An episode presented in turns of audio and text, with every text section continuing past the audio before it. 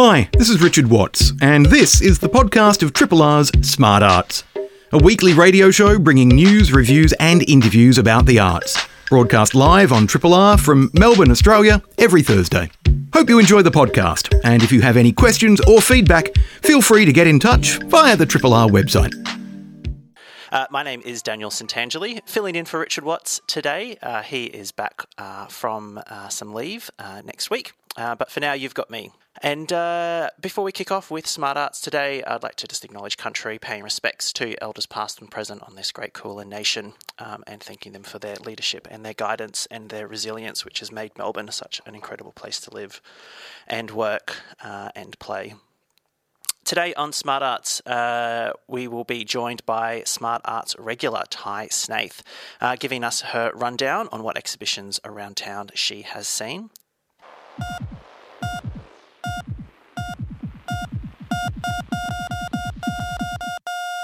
Art attack, attack, attack, attack. That intro sound, that heartbeat sound, means that it is time for Art Attack, which means Tai Snaith is in the studio. Uh, Tai, uh, welcome back to Smart Arts. Hi, thanks for having me. It's nice having a fresh um, fresh voice.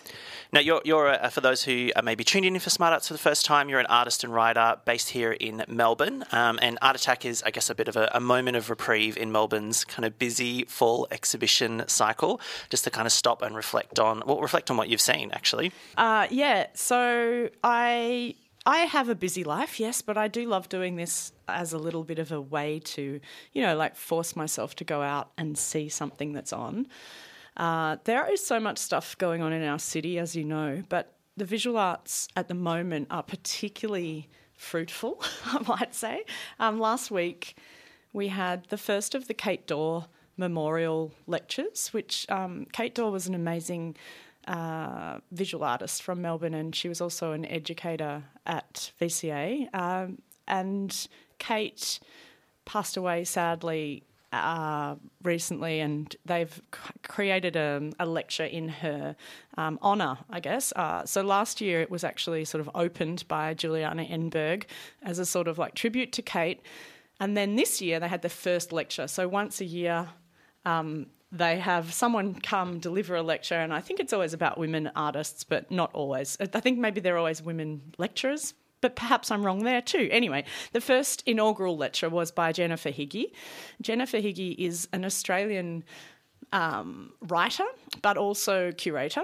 And so Jennifer had, was she used to be the editor at Frieze in London, but she came from originally studied art in Canberra. She's a really, really awesome writer. She, I'd say she's one of my favourite arts writers. She's published two books now.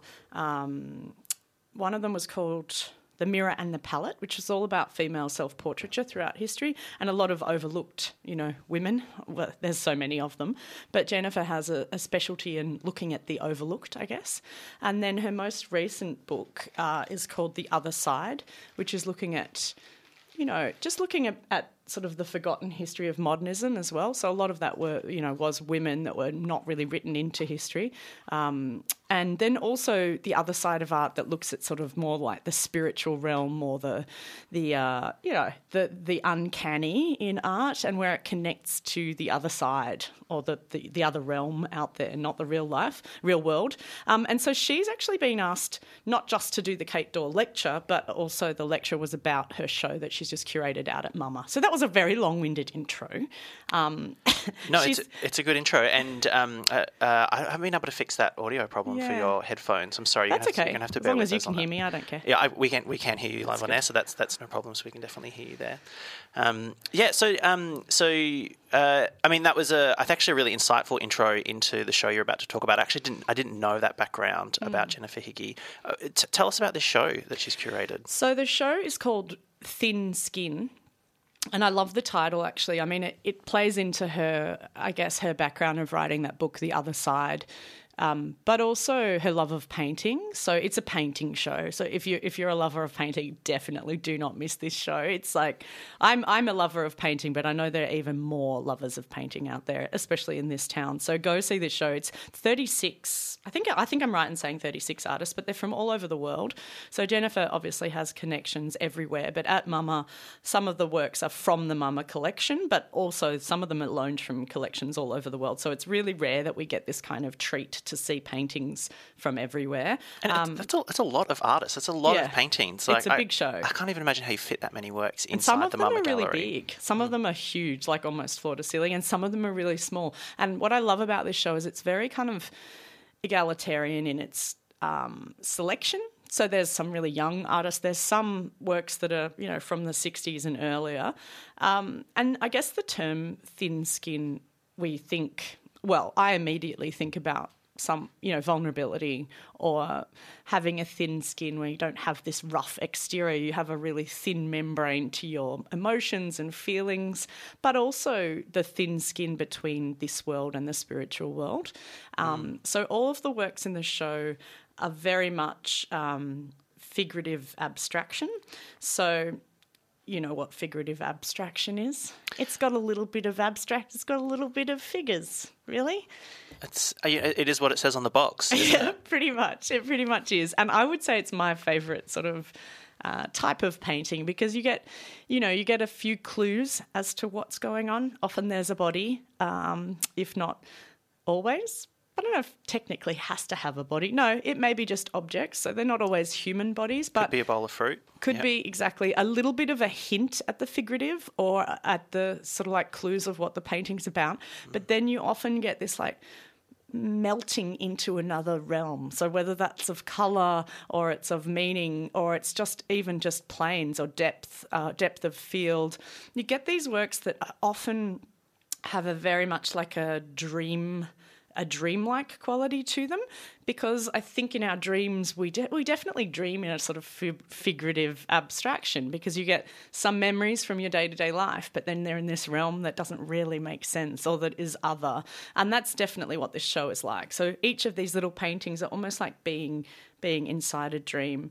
Um, yeah and so that thin skin between our, ourselves and the real world but also like what people, you know, how people see us, how we see ourselves. Uh, a lot of those works are very much um, talking about that. So, uh, and about that vulnerability, um, and and sort of like a, a psychological air as well. So one of the works that I immediately really loved in the show was by an Australian artist called Vivienne Shark LeWitt. Um, Vivienne shows with Anna Schwartz Gallery. She's a very established Australian painter.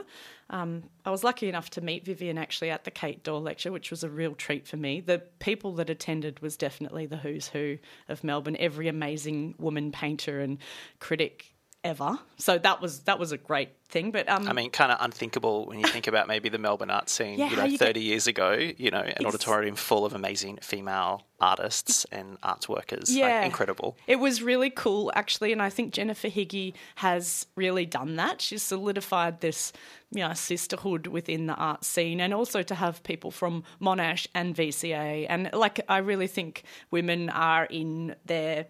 It's the time, you know. It's definitely time. But to have all those amazing painters from different generations in the room was was really cool. There was like a very special energy there, and I think Kate would have absolutely loved that, which is really make, it's making me all teary.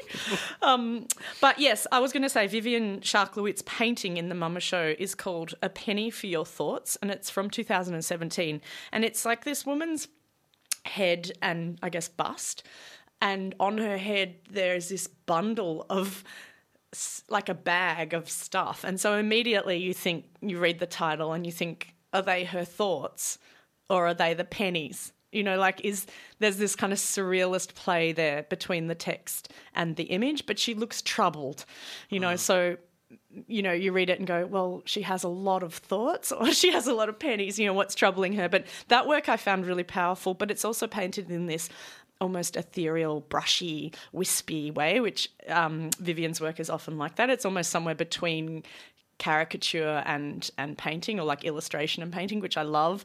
Uh, then there's another younger artist called uh, Jelena Telecki. She's also Australian.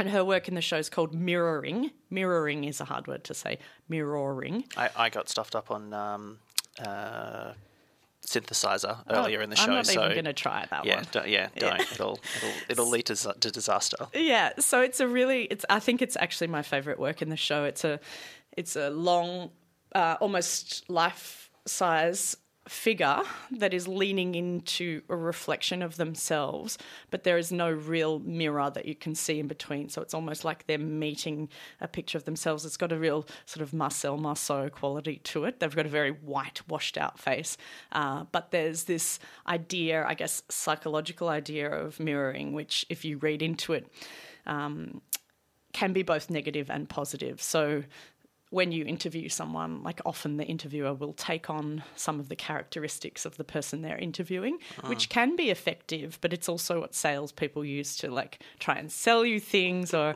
and I know in Indigenous culture, it's a really, it's like a big no-no to to speak in a way that isn't yours, and so like there's, it's a really interesting modern day um, problem mirroring, or it can be a good thing because it can be about empathy and, uh, but but I guess it's also looking, this painting is also looking at accepting the self or like um, questioning the self or where the self and the other divide lies. It's a very laden painting, but at the same time, it's very stripped back and minimal. So it's a, it's a beautiful work and it really talks a lot about that relationship with the self that I'm quite interested in as well. Um, there's another painting by another local female artist, surprise, surprise, uh, Rosslynd Piggott, who is represented by Sutton Gallery, if I'm correct in remembering. And her painting is, it's an older one. I can't remember the year, but it was, I think, from the, well, at the beginning of her practice, but it's called 10 Rambos Holding One Rambo. So, as in, not Rambo, as in Rimbaud, the. Uh, writer, and it's really weird. It is one of the weirdest, most affecting paintings I reckon I've ever seen. It's these 10 figures that look the same holding another f- figure across them, across the front of them in a white suit, but they all have these long fingers, like kind of like spidery like fingers. And it's very much, it made me think immediately of how, you know, when you read about dream analysis, um, they often say, you're every character in your dreams. So you know it's not just you in your in your dreams when when you feature as a character you're also the perpetrator you're also that that's what they say Yeah, I mean, I had Meryl Streep in my dream last night. you so are does that Meryl, mean I'm yeah, Meryl Streep? That's exactly Happy- right. You are. Meryl Streep. Yep. Um, but yeah, it sort of had that vibe. This painting where it's like, it's him. You know, that multiplicity of being as well, and the thin skin of an artist, and the the way that we are, you know, hypersensitive, and we do split ourselves off at times and make extra beings to to to just deal with life. Really, a lot of the time. That painting was really really interesting. Um, what else? There were so many great works. There's also a couple of works in the show that are very much about the thin skin of paint itself. So if you think about it, paint on a canvas is a it's a skin. It's like a membrane on top of another surface. So there's a great work by uh, one of my favourite Australian painters, Brent Harris, uh, and it's called The Fall. And really, like actually, Jennifer Higgie talked about this in her in her amazing lecture that it's a it's a it's a sort of pinkish brownish background, but then in the foreground there's this stark white pale pink figure that's um, Brent's kind of typical. They're like a little bit like a blob with a face and hands and legs, a cartoony type figure. But evidently, it it happened because he accidentally did a smear of pale pink paint by accident on the canvas. But instead of painting over that, he turned it into the focal point of the painting Oh, incredible. yeah, it's a really beautiful work, and it's um, it's very much about you know what paint does. It's almost by itself. So on the on the skin of the canvas, yes, we push it around as artists, but sometimes something happens that almost feels like out of our control.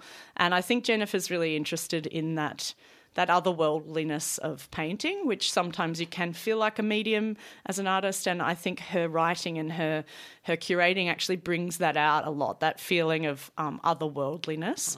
Uh, that work was nice, and then uh, also the uh, in terms of just staying on that skin of the painting, um, Karen Black's work in the show really does draw your attention to the skin or the the paintiness of the paint. So there, she leaves these big blobs of oil in the in the she doesn't smush it all out. They're actually part of the texture of the painting.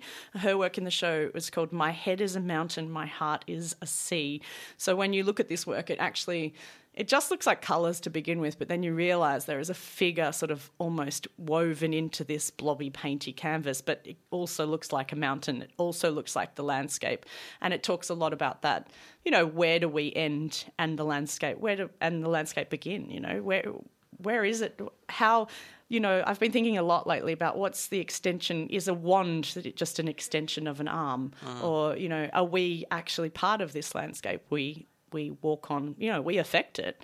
It's symbiotic in a lot of ways. So yeah, I think the works in this show really do help you to think, yeah, a bit deeper about our place in the world. Did you grab yourself a catalogue? I heard that the catalogue is actually quite exceptional. Apparently, it's like fully illustrated, has all the works in it from the exhibition. you I can see you by the look Can of you your see the face. regret? yeah, I can see the regret.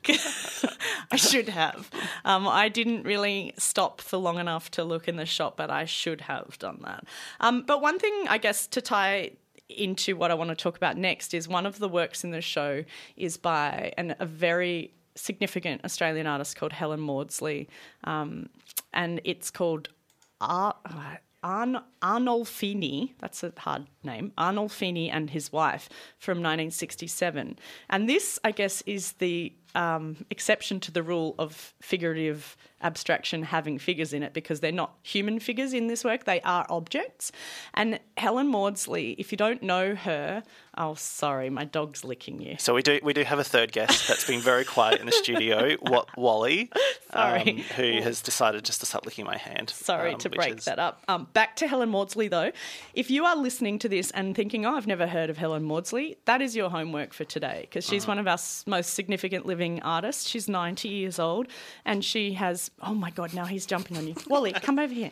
Come here.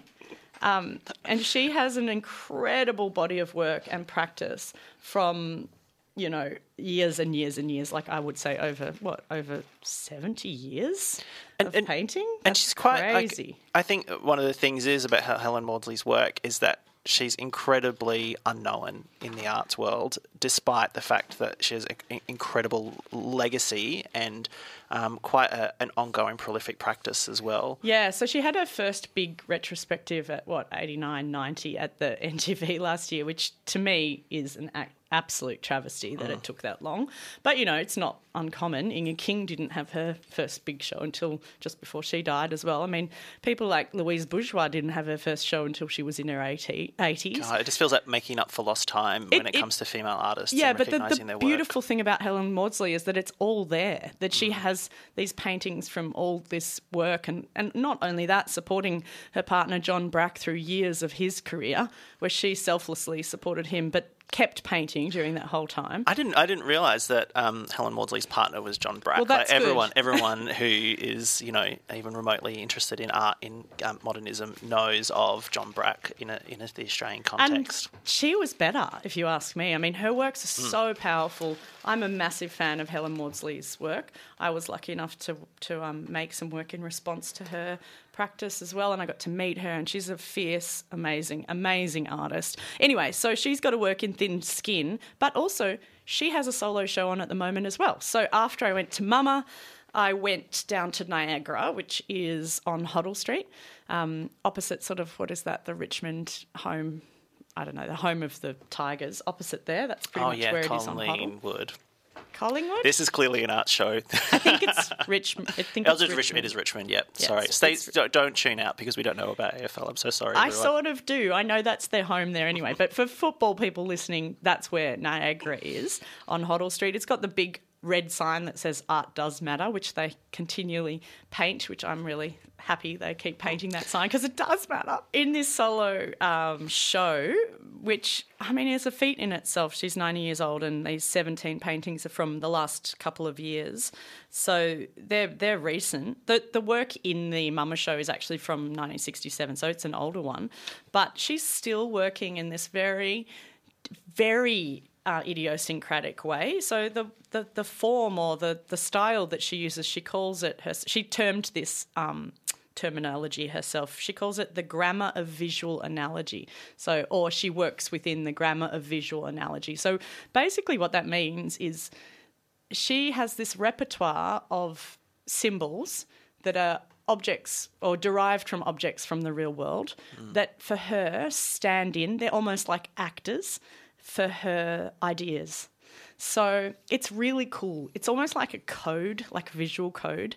And she arranges these objects that are painted in her style across the canvas. And each painting is a collection of different combinations of these these symbols. And so I've written down some of the symbols that I've noticed in her work over the years. She uses things like ladders, chains, glasses, both glasses you drink from and reading glasses, tires, crowns, leaves, segments of fruit, um, lips, high heels, bricks, ears. That's all I could think of off the top of my head, but there's probably others that are big Helen Maudsley fans. You'll probably be like, yeah, but there's also this, clocks or something. Hey, you can you can text in on zero four double six nine eight one zero two seven. What did I with, forget? With what with Tai has forgotten as the uh, visual analogies used by um, Helen, Helen Maudsley, there. But her palette is very uh, famous. Well, like she's quite well known for her pa- palette. Her color palette is sort of like a muddy pastel palette, like well, maybe you would say dark pastel palette. So she works from sort of dark lilacs to grey, but then combines them with the opposites. So sort of like um, dusty oranges and yellows. Uh, but then this show is the first time. I mean. Sh- I've seen her use much brighter colours in that palette. So there's one work particularly that I loved in the show called Know Thine Own Self, which also I think fits in nicely to the whole thin skin thing. Um, and it's from 2022, so recent. And it's about 60 by 40, so it's not huge. Her paintings aren't massive, they're, they're quite intimate. Um, and it's it's really beautiful. It's a, it's it's not as many objects as usual, but it's this selection of kind of brick. They're almost like these brick things that evolve almost into fingers. They're they're definitely bricks, but they're extrapolations of bricks and ladders. And then these little sort of almost like um, star twinkles that are interspersed that uh, give it this gestural, almost like almost like a conversation of the objects. Um, but it's very personal work, so it's almost like we can't work it out. Only Helen knows what it means, but you kind of can work it out. So you look at it. The thing I love about these paintings is you can just stand there and stare at them, and somehow they seep into your soul, and you learn something that maybe we can't articulate in words. So, Helen is one of my favourite painters. If you if you're an art collector listening and you don't have one of Helen Maudsley's paintings in your collection, then you are really crazy because after she's gone, they will be really they're really significant works. So all of these works in um, the Niagara show are obviously for sale, and yeah, I, if you're one of those people that have enough money to to buy art, Or you'd like to buy me a piece of artwork, or Tai a piece of artwork, you know. Um, I mean, what I, what I love about these conversations with you, Tai, is that I feel like you you have so many different tools for looking at art, so many different ways of like questions to kind of ask yourself when you're looking at an artwork. And I love taking some of those questions away with me for when I go and look at exhibitions to be like, how would Tai look at this work? Kind of really love that. I think the best way to look at it is just almost like a child because uh, it's not, there's no point in trying to bring academia. Well, for me anyway, that's how I like to look at an artwork. Is like, what does this, how does this make me feel? What do I like about it? What, what does it make me think? And just mm. and go from there, and then and then once you have the language of past things you've looked at, you can go, oh, it reminds me of this, or it looks like a high heel from this, and that might mean this. And the thing about art is that it means something different to everyone that looks at it, and and so it should, you know. And I think Helen Maudsley's work is a really good example of that. It gives you a portal into this series of symbols that you can put onto it whatever you will. It's like music. We all hear something different in a song, or it reminds us of a time. Sometimes people hear lyrics completely incorrectly. I'm I'm definitely that person. Hey, look, we're- we're almost out of time. What what's coming up that you're really excited about? I'm always pretty excited about everything, Daniel. But um, at the moment, there is another show on that is beautiful. That if I could talk about three shows, I would. But Annika Koops at Lon Gallery. So Annika's also a painter. Uh, definitely check that one out. It's it's a really gorgeous little show. Lon Gallery in Richmond also. So you could do that after you went to Helen Maudsley. Um, tonight, opening at Jake Hoener Gallery in Carlton, I think that is, is Rebecca Agnew. Rebecca's an animator and amazing sculptor. So she does these weird, weird, wild animations and stills from her animations. Incredible. That's opening tonight. Definitely worth seeing that. That'll be on for a few weeks. And then next week, I think next Wednesday is the preview or the opening is Spring 1883. So Oh, Spring of course, spring's come back around. yeah. Incredible. Great. And that's at the Windsor Hotel. So if you haven't been to that, that's a really fun one to visit. It's all the commercial galleries get a suite or a, a room and they deck it out how they how they feel like they'd like to. Sometimes galleries share a room. Which is nice and cute. And sometimes some Sydney galleries come down. And yeah, it's a really nice, fun way to just go in and wander around a beautiful old um, hotel and see some beautiful art at the same time that you can buy if it's you want to. wacky experience, you know, and It's it, very because Melbourne, it's isn't so immersive. Um, yeah, Yeah, and the carpet in there. Just just go for the carpet. It's so cool. Yeah. All right, that, um, Tai, that's all we've got time for. Thank you so much for um, sharing both of those exhibitions with us. So that was Helen Maudsley at Niagara Galleries in Richmond, closing 19th of August.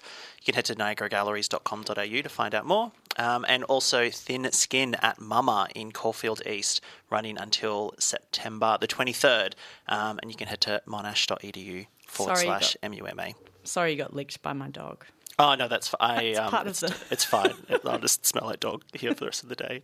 Uh, Wally's a beautiful dog. Tyson, thank you so much for joining us on Smart Arts. Thanks for having me. You're listening to a Triple R podcast. Discover more podcasts from Triple R exploring science, technology, food, books, social issues, politics, and more. To listen, hit up the Triple R website or your favourite podcast platform.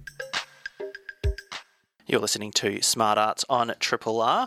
Uh, my name is Daniel Santangeli, uh, filling in for Richard Watts today uh, on uh, this uh, incredible program, on this incredible day. Um, so, uh, I have a question for you. What is your road trip playlist like? Mine is mine's all 80s music, basically all the music of the decade I was born in, and music I can't really get away with playing on Triple R, although I do sometimes sneak a kind of you know contemporized version in there. Um, yeah, what's your playlist like? Um, and what are your what are your road trip buddies like? Are they uh, you know a couple of queer alien Elvises? Because if they are, you've probably been road tripping with my next guest, visual artist and performer Will Huxley from the Huxleys. Um, Will is joining me in the studio in a moment uh, to talk about their new show, Disgraceland, uh, a story of two queer alien Elvises trying to make it home. That's coming up next on Smart Arts. Will Huxley is one half of iconoclastic queer camp spectacle duo, the Huxleys. Uh, they're presenting a new Elvis inspired show, Disgraceland, at Abbotsford Convent. And uh, Will Huxley joins me on the phone now uh, here on Smart Arts. Will, uh, welcome to the program. Oh, thanks so much for having me. Uh, really great having you on the program. I, I love the Huxleys. Um, they're uh, they're but I, I and um, the costuming is incredible. The immersiveness world that you kind of create around the, this duo, the Huxleys. Uh, It's, it's a duo with yourself and uh, Garrett Huxley. But I, I suspect for some listeners, they might not have had the fortune of meeting the Huxleys before. How how would you describe them to listeners who um, have no idea what I'm talking about? We kind of describe ourselves as it's like queer wizardry to a disco beat. It's it's kind of like we're we're gay terrorists. Um, it's it's about fantasy and escapism, and you know, both of us growing up in suburbia in Queensland and WA had to kind of dream of this other world where we did actually fit in, and you know, looking up to like you know people like David Bowie and Prince, and just dreaming of a fantasy, and and then we set about to create it, and it's it's all about bringing magic to everyday life and just the glamorous, like glam rock kind of all that, like all those beautiful things as a queer young queer boy that you you want to be, and actually setting out to make it and and finding a place for yourself and. Yeah, we combine the art forms, so visual art and um, you know music, performance. We love all the art forms and just try and saturate them all. It's like glamorous and androgynous. Yeah, it's a lot of fun and, and a lot of work. So, I mean, it, it sounds like this idea of like of being attracted to the kind of the not boring, the the androgynous, the camp, kind of kind of came from kind of your kind of a, queer experience growing up, um, and sort of seeking seeking that out or being drawn to that. But w- where did the Huxleys themselves come from? Like, how on earth did that? Did you and Garrett kind of meet and spark that that that seed that became the Huxleys? Well, we met. Uh, we've been together almost 18 years, and we met and um, as lovers, and we uh, like instantly bonded over our first chat. We talked about Kate Bush and the films of John Waters and and uh, Grace Jones, and we were like, well, we knew it was like it was meant to be, uh, and we were both independent artists at that point. You know, I was a filmmaker and photographer, and Garrett was doing some photography and collage, and and we just were sort of romantic partners for many years, and then we were asked to combine uh, together to make a project for the Bakehouse Music Studios. Um, and we made this this glam rock mural, which was like seven meters long, and like we painted our penises gold, and it was really intense. But it went really well, and people really loved it. And we got asked to bring it to life down in Dark Mofo, and we just kept getting asked to do things. And we found working together, we brought out, we pushed each other further. There was no one to say no and we just said like it was like too much is never enough, and we just laughed a lot. And and Garrett, you know, he's great. He was great at making costumes and taught me how to do things, and we shared our skills and kind of together we were stronger. And uh, you know, we Garrett sort of took on my surname in support of you know we're not, not we don't necessarily believe in marriage ourselves, but when the gay marriage debate was happening, we were so angry about that. And so, you know, Garrett took on my surname and just as a sign of our love. And and then people just started calling us the Huxleys, because and then we just went, went with it and said yes to everything, and just kept making things and putting it out into the world, and kept dreaming bigger and and better, and yeah, but we, we sort of thought we were going to put our art out there if people wanted it or not because we loved doing it. And eventually people started to take notice. So, yeah. It sounds like just a long journey of saying yes, you know, yeah. uh, throughout yeah. all of that. Uh, uh, yeah. And so Disgraceland is your new show at Abbotsford Convent. Um, tell us about it. Well, it was. We both grew up loving, like, particularly Little Richard. Uh, was I was obsessed with it, and and Elvis kind of borrowed everything from Little Richard. And there was another queer performer called Esquerita, which was actually Little Richard's lover uh, in the fifties, and they both had this incredible effeminate, like androgynous and just extreme performative. And Elvis borrowed a lot of that. So I love Little Richard. And then last year we were contacted by Catherine Martin, who was the uh, the production designer and costume designer of um, on Baz Luhrmann's films, and she was curating uh, an issue of Vogue Living for Vogue magazine, and had to select some Australian artists that she liked to kind of reference Elvis in her Elvis themed issue. And she asked us whether we wanted to respond to that. And we were like, yeah, we, I mean, I think she's incredible. And so we decided to make this series based on Elvis. And uh, Garrett's grandmother, a beautiful Yorta Yorta woman that Garrett grew up with, in, and she lived in Coonamble, and she used to play him Elvis records. And my grandma too loved Elvis. And so we had this kind of like, uh, just this idea of Elvis from our childhoods and seeing him being so flamboyant and sexual and particularly in the 50s it would have been quite shocking. So we kind of wanted to to interpret that in our own queer cosmic glam rock kind of way. And we went on this road trip around um, rural Victoria taking these photographs just the two of us, and it was really hot, and all our makeup and costumes that we'd made, and um, flashes were blowing dust down the street, and we were running back and forth taking these photos, and had some really weird experiences with some locals. This guy in a in a Ute drove up with his dog, and he, he was like at first really kind of confronted by us and our blue and green makeup and these tight sequin suits, and he said, uh, "Do you pick up many Sheilas looking like that?" Which is, that's not what we're after. But he said, "He said, what kind of fella looks like this?" And I said, "One that's up for a good time." And in the end, he, we kind of won him over, and he was like, "Can I try on your wig?" And he got a photo. And then another one of his mates pulled up on this road in his Ute, and they were both like saying that they'd never seen an Elvis that looked like us. But they said that both their wives would have um, their was their, their my number one fantasy was Elvis. Uh, so one of the masters ran for a drink afterwards. so it was a really kind of we like going to regional areas and taking this weird vision there, and and it kind of it kind of excites and shocks people in equal measure. So we took all these photographs and made these costumes and. The photographs appeared in the, the Vogue um, magazine, and we hadn't haven't actually been able to exhibit them properly yet. So the convent is, was kind enough to uh, uh, allow us to have this exhibition, and showcase the costumes, the capes, and all the photographs that we've made. And we made did a cover of Blue Moon, and yeah, it's very um, it's a lot of fun and and tell, tell me a little bit more about that because when you say costumes if i haven't if i hadn't seen the huxleys before i kind of would just imagine these kind of fairly 2d looking kind of costumes like but they are like they're totally transformative like they you actually do become entirely other beings in those costumes. What what what where what's the process of creating those? Where where and what goes into actually like manufacturing those costumes because they are they're, they're they're massive beasts in themselves.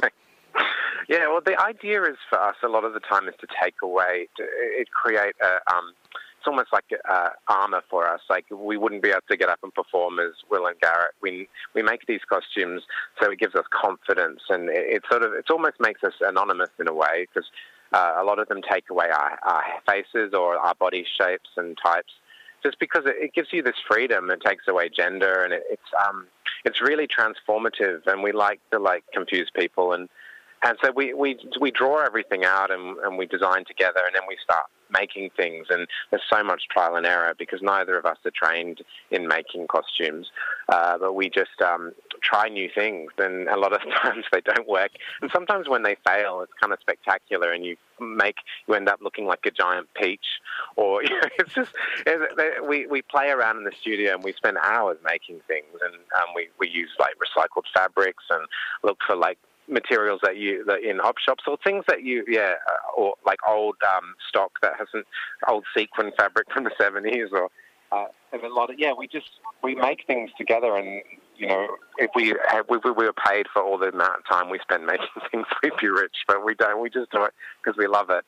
And the costumes enable us to perform and give us the confidence to take these photos and do these performances uh, if you're just tuning in, um, you're listening to Smart Arts on Triple R, and I'm talking with Will Huxley um, from the Huxleys uh, about their new show, uh, Disgraceland, at Abbotsford Convent. Um, you've talked a little bit about the um, the you know going out into um, regional and rural uh, Victoria um, in the in these kind of queer alien um, co- uh, uh, costumes, um, yeah. and the the photographs that were taken, and you'll be exhibiting those at Abbotsford Convent. Um, and but there's that's not all that's happening at Abbotsford Convent. I, I believe there's also a, a, kind of performance and a, and a dance party as well. Um, tell us about that.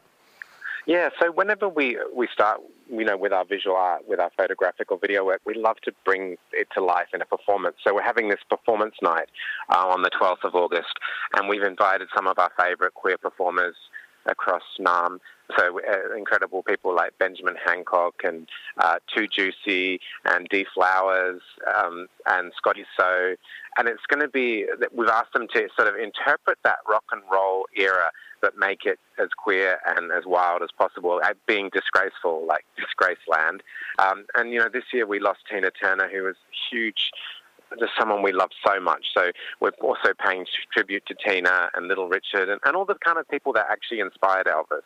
So it's it's going to be um, there's going to be like um, Dandrogenes emceeing, and we've got a Tanza who's DJing. It's going to be a really fun party, and there'll be you know there's a dance floor, and you'll also be able to see the costumes and the photographic work as well. But it's just a really joyful celebration, and, and rock and roll often has a history of it being it can be a bit little bit like male orientated, straight you know rock and roll. So we're kind of like taking it and twisting it and making it as uh, as feminine, as queer, and, and extreme as possible. And, um, and, and, I mean, why is that? Why is that important to you right now? I mean, what, what from your point of view, like, why do the Huxleys need to exist right now in 2023 um, in uh, Melbourne? Well, we always uh, remember that things can go backwards, and you know we're very fortunate in Australia with our rights as queer people, but it's not the same all over the world, and we, we feel that really strongly. And both of us grew up in a time when being queer wasn't even talked about, and we were bullied like every day at school, called a for you know just that that that world that we're in now was not available to us when we were growing up, and we'll never forget that. And at the moment, you know, there is right wing voices saying that drag is dangerous, or you know, and it's such a beautiful art form, like this gender nonconformity and, and celebrating freedom and and our queer love is so important because it's a voice to young people that there is this. It is okay. There are people like you, and we're fantastic, and we're having a great life. And I just we we will never stop celebrating that because you don't know how things can change. You know, in places like Russia, and there are there are places where uh, rights can be taken away, and uh, you know, we, and but everything we do is a sense of joy and fun. But there there is a message behind it of, of uh, acceptance and celebrating difference and marveling at difference because that's what makes the world special.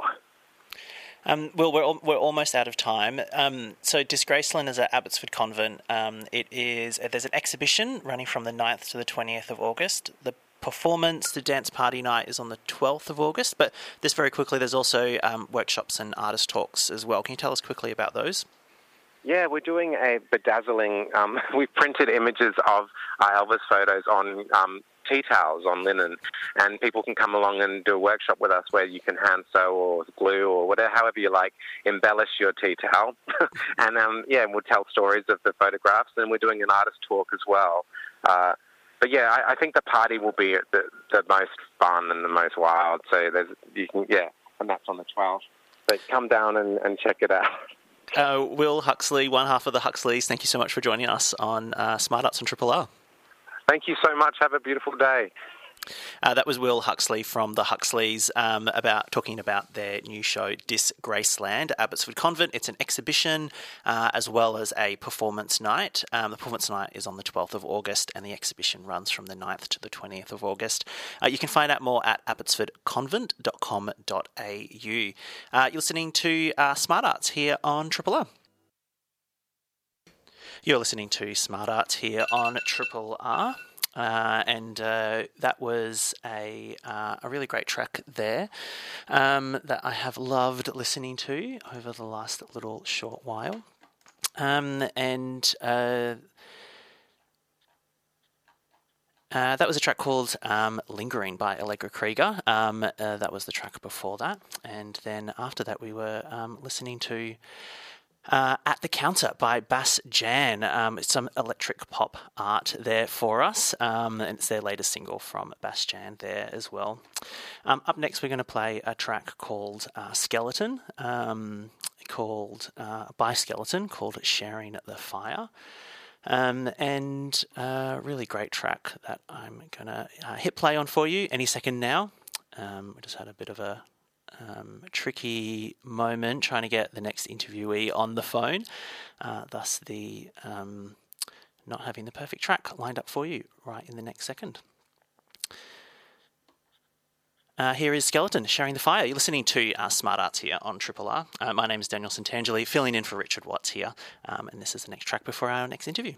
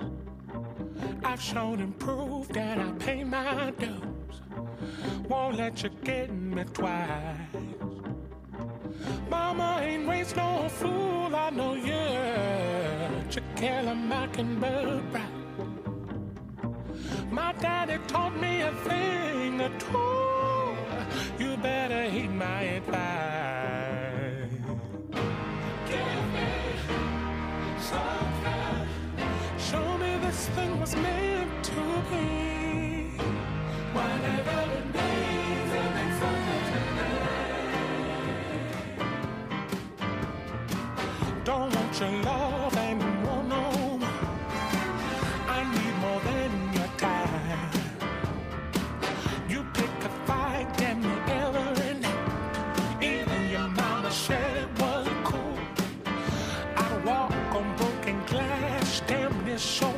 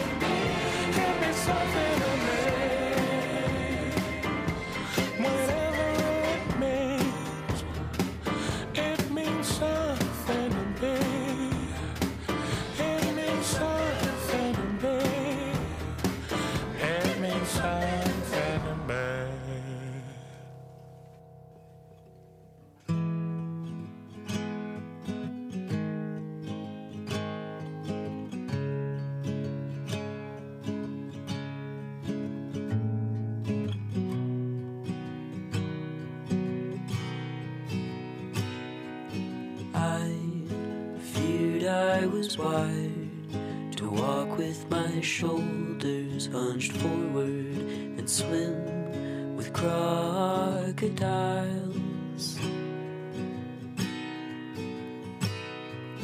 I was so afraid that growing taller necessitated.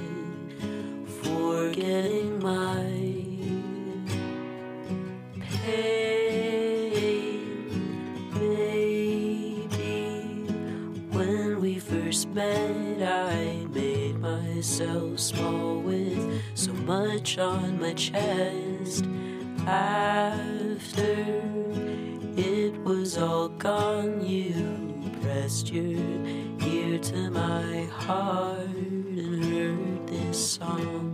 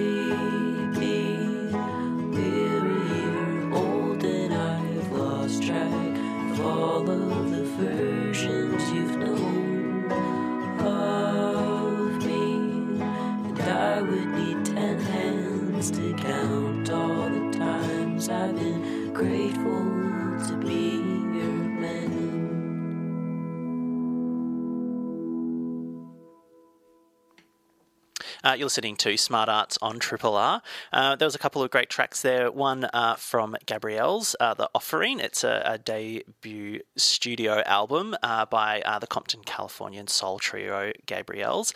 it actually sounds like something that was written, you know, 50 years ago, but it's um, totally contemporary, just recently out. I'm actually obsessed with that, with their album, so please check out um, Gabriels new album. Um, and just then we were listening to Bells Larsen with 10 Hands. Um, uh, uh, Bells Larsen's um, songs uh, really draw on their experiences of being a trans queer person, um, and that's their um, uh, them uh, the, the, way that they've talked about um, that album is them kind of uh, working out how to sing with their newly baritone voice, really front and center.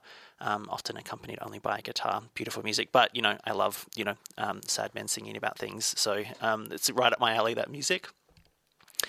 Uh, often the most powerful stories are those told by and with community uh, in their own voice. Um, H, A Love Story, is one such work that conveys the voice of people with lived experience of homelessness. Uh, coming up in a second here in the Triple R studio, I'll be speaking with writer and photographer Ali MC, uh, as well as um, lived experienced uh, educator with the big issue, uh, Cheryl Schulks, about this work. That's coming up next here on Triple R. Triple R.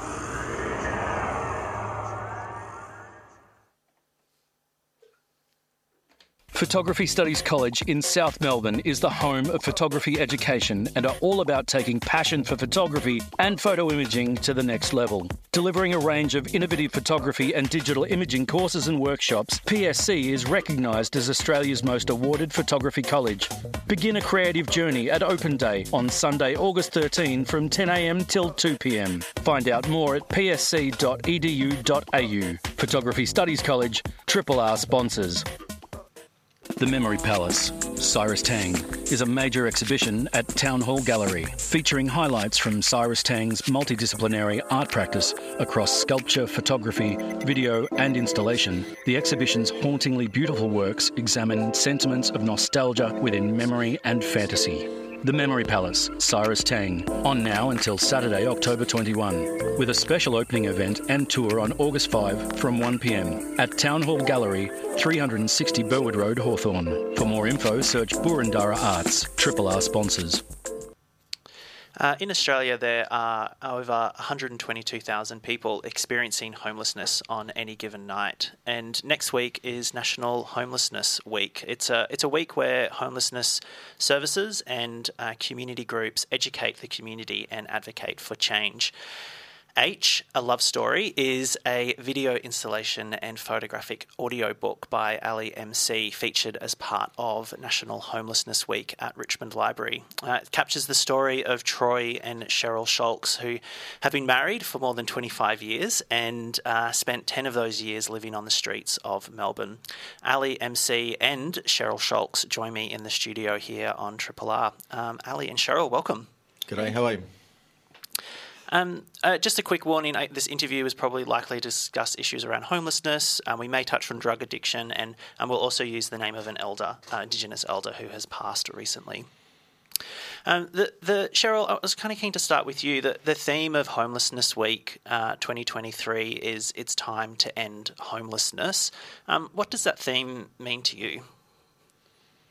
I think that people need to be be more aware um, and realise that you know there's a lot of reasons why people are homeless.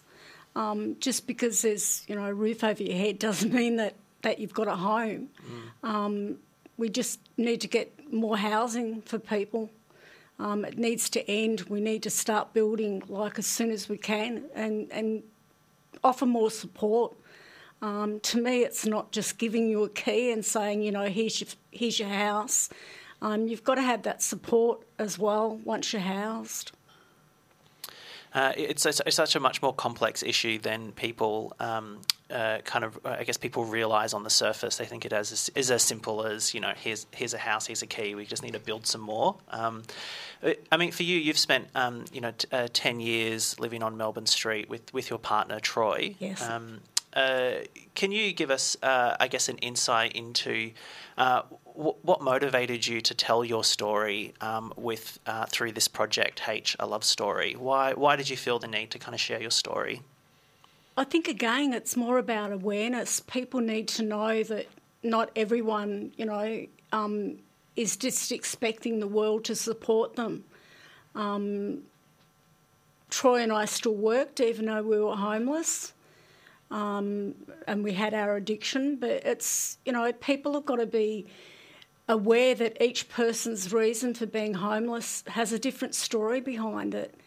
Um, I think when I met Ali um, five years ago, I think we spent like 45 minutes talking um, about homelessness, and, and people need to be aware um, of how it affects you, you know, not just um, physically, mentally as well.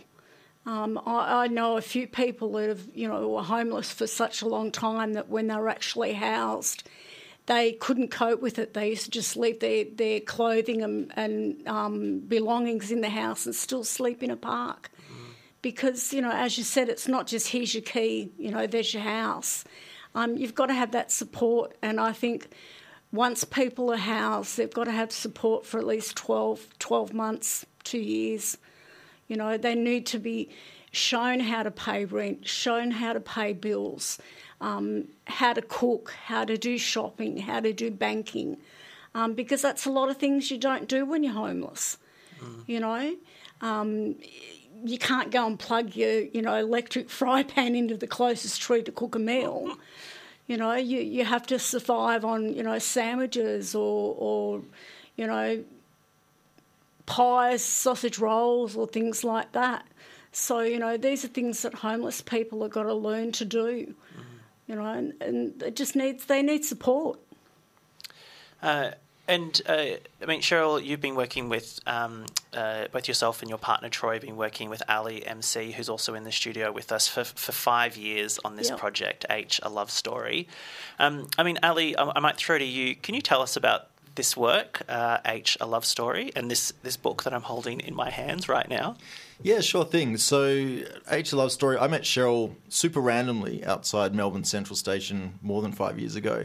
Uh, and Cheryl was se- selling the big issue, and she had her three cats uh, sitting in a pram. And so I actually stopped just to pat the cats because I thought it was kind of cool. And we just got chatting. And um, so I, I do journalism, freelance photography, writing, uh, and I also teach uh, law and criminology uh, at a university. And so I'm deeply interested in these social issues, for want of a better term, uh, or deeply personal issues, really, for a lot of people.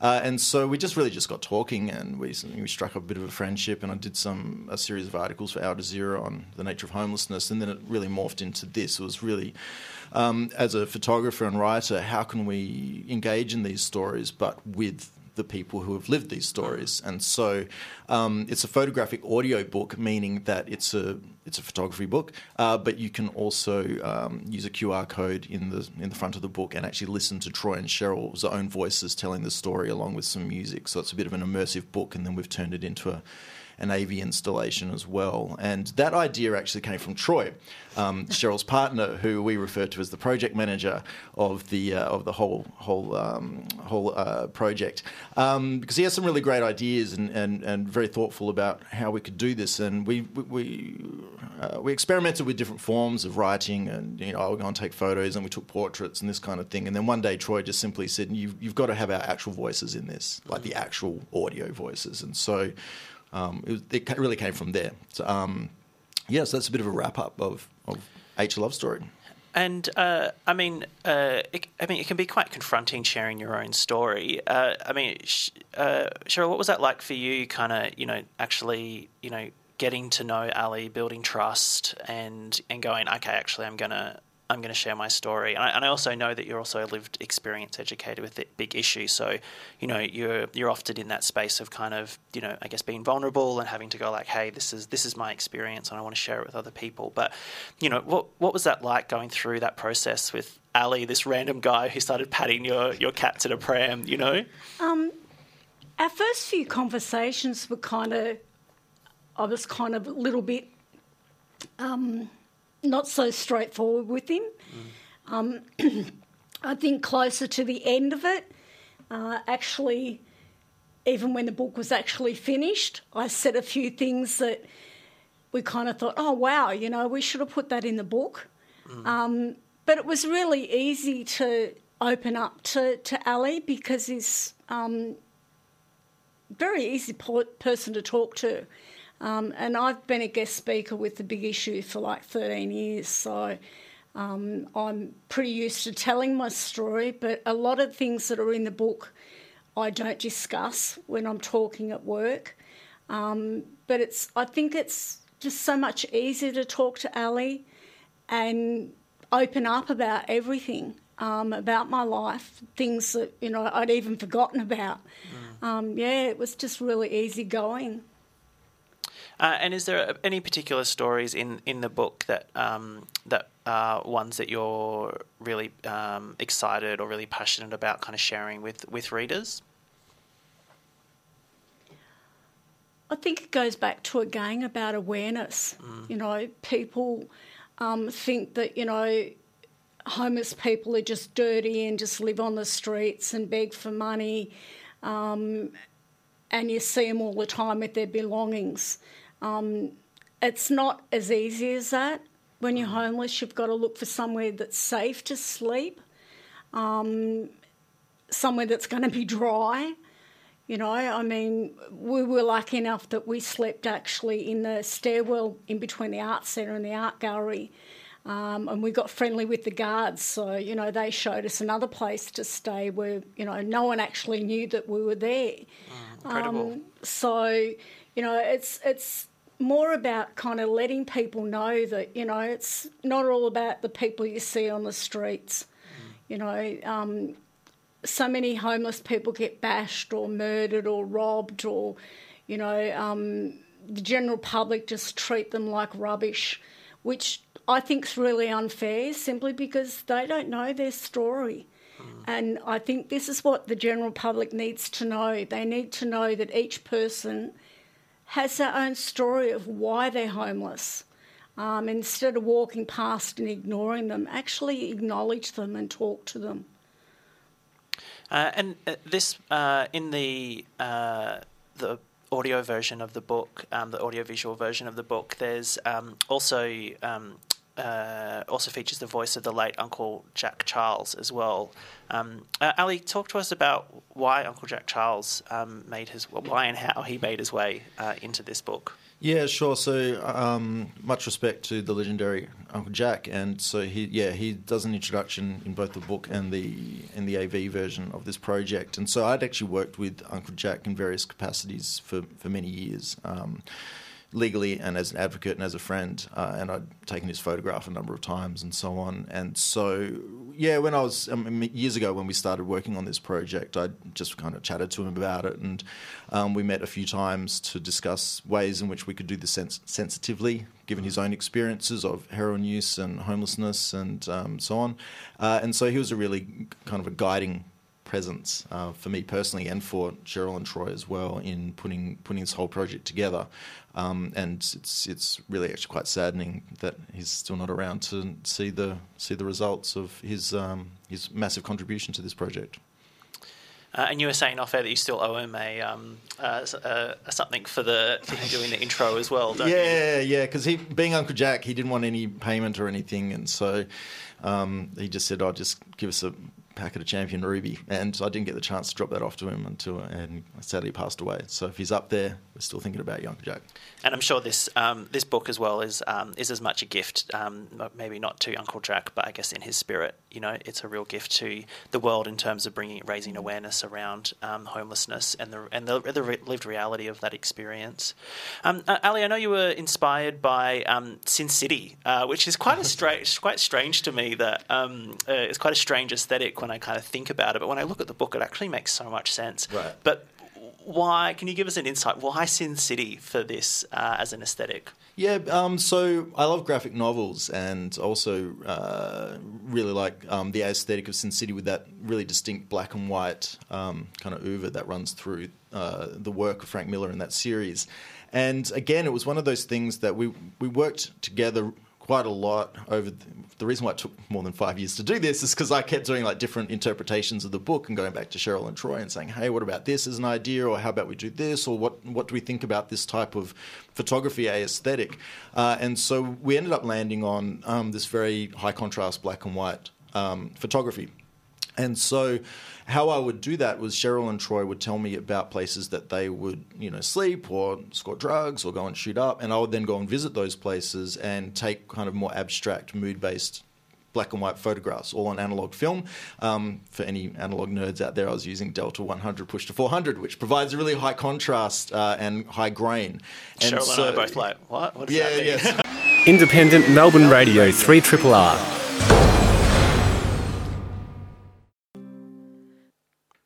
Uh, shortlisted for the 2022 Rodney Seaborn Playwrights Award, The Fence opens at Northcote Town Hall Art Centre on the 9th of August. Uh, and joining me in the Triple R studio uh, on Smart Arts to talk about it is playwright Fleur Murphy. Um, we did discuss some domestic violence in um, in the interview. Um, if that has raised issues for you, you can call Lifeline on 13 11 14 and also uh, 1 800 RESPECT, uh, which is 1 800 737 732. Fleur, welcome to Smart Arts. Thank you so much for having me today.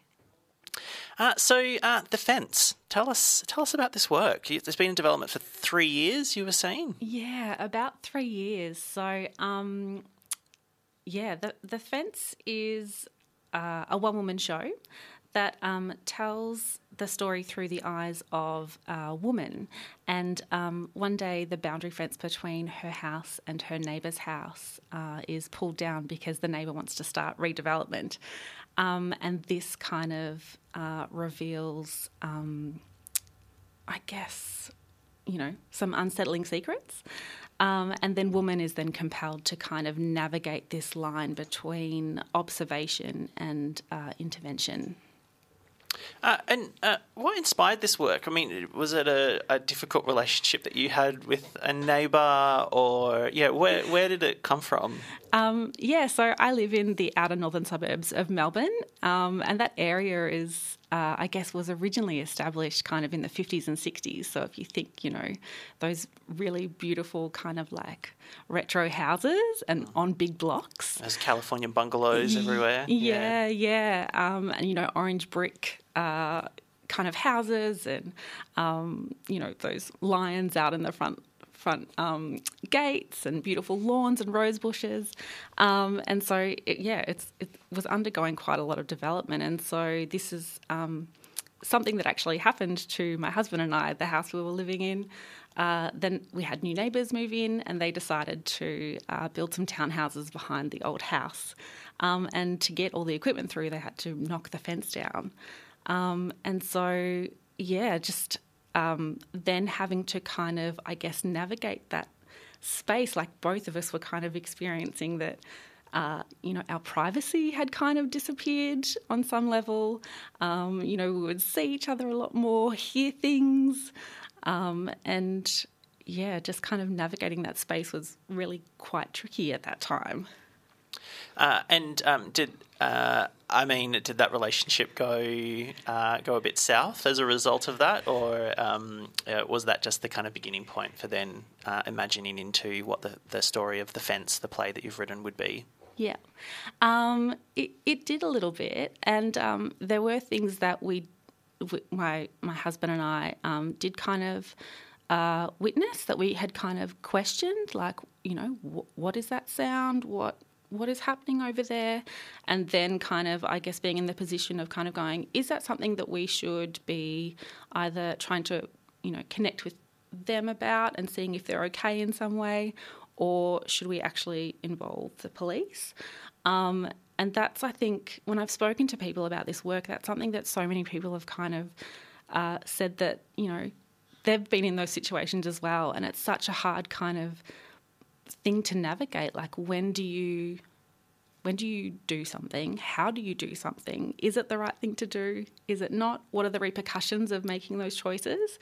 Because um, I guess in situations of um, you know family violence, um, that can potentially exacerbate the situation for the person that might be experiencing that.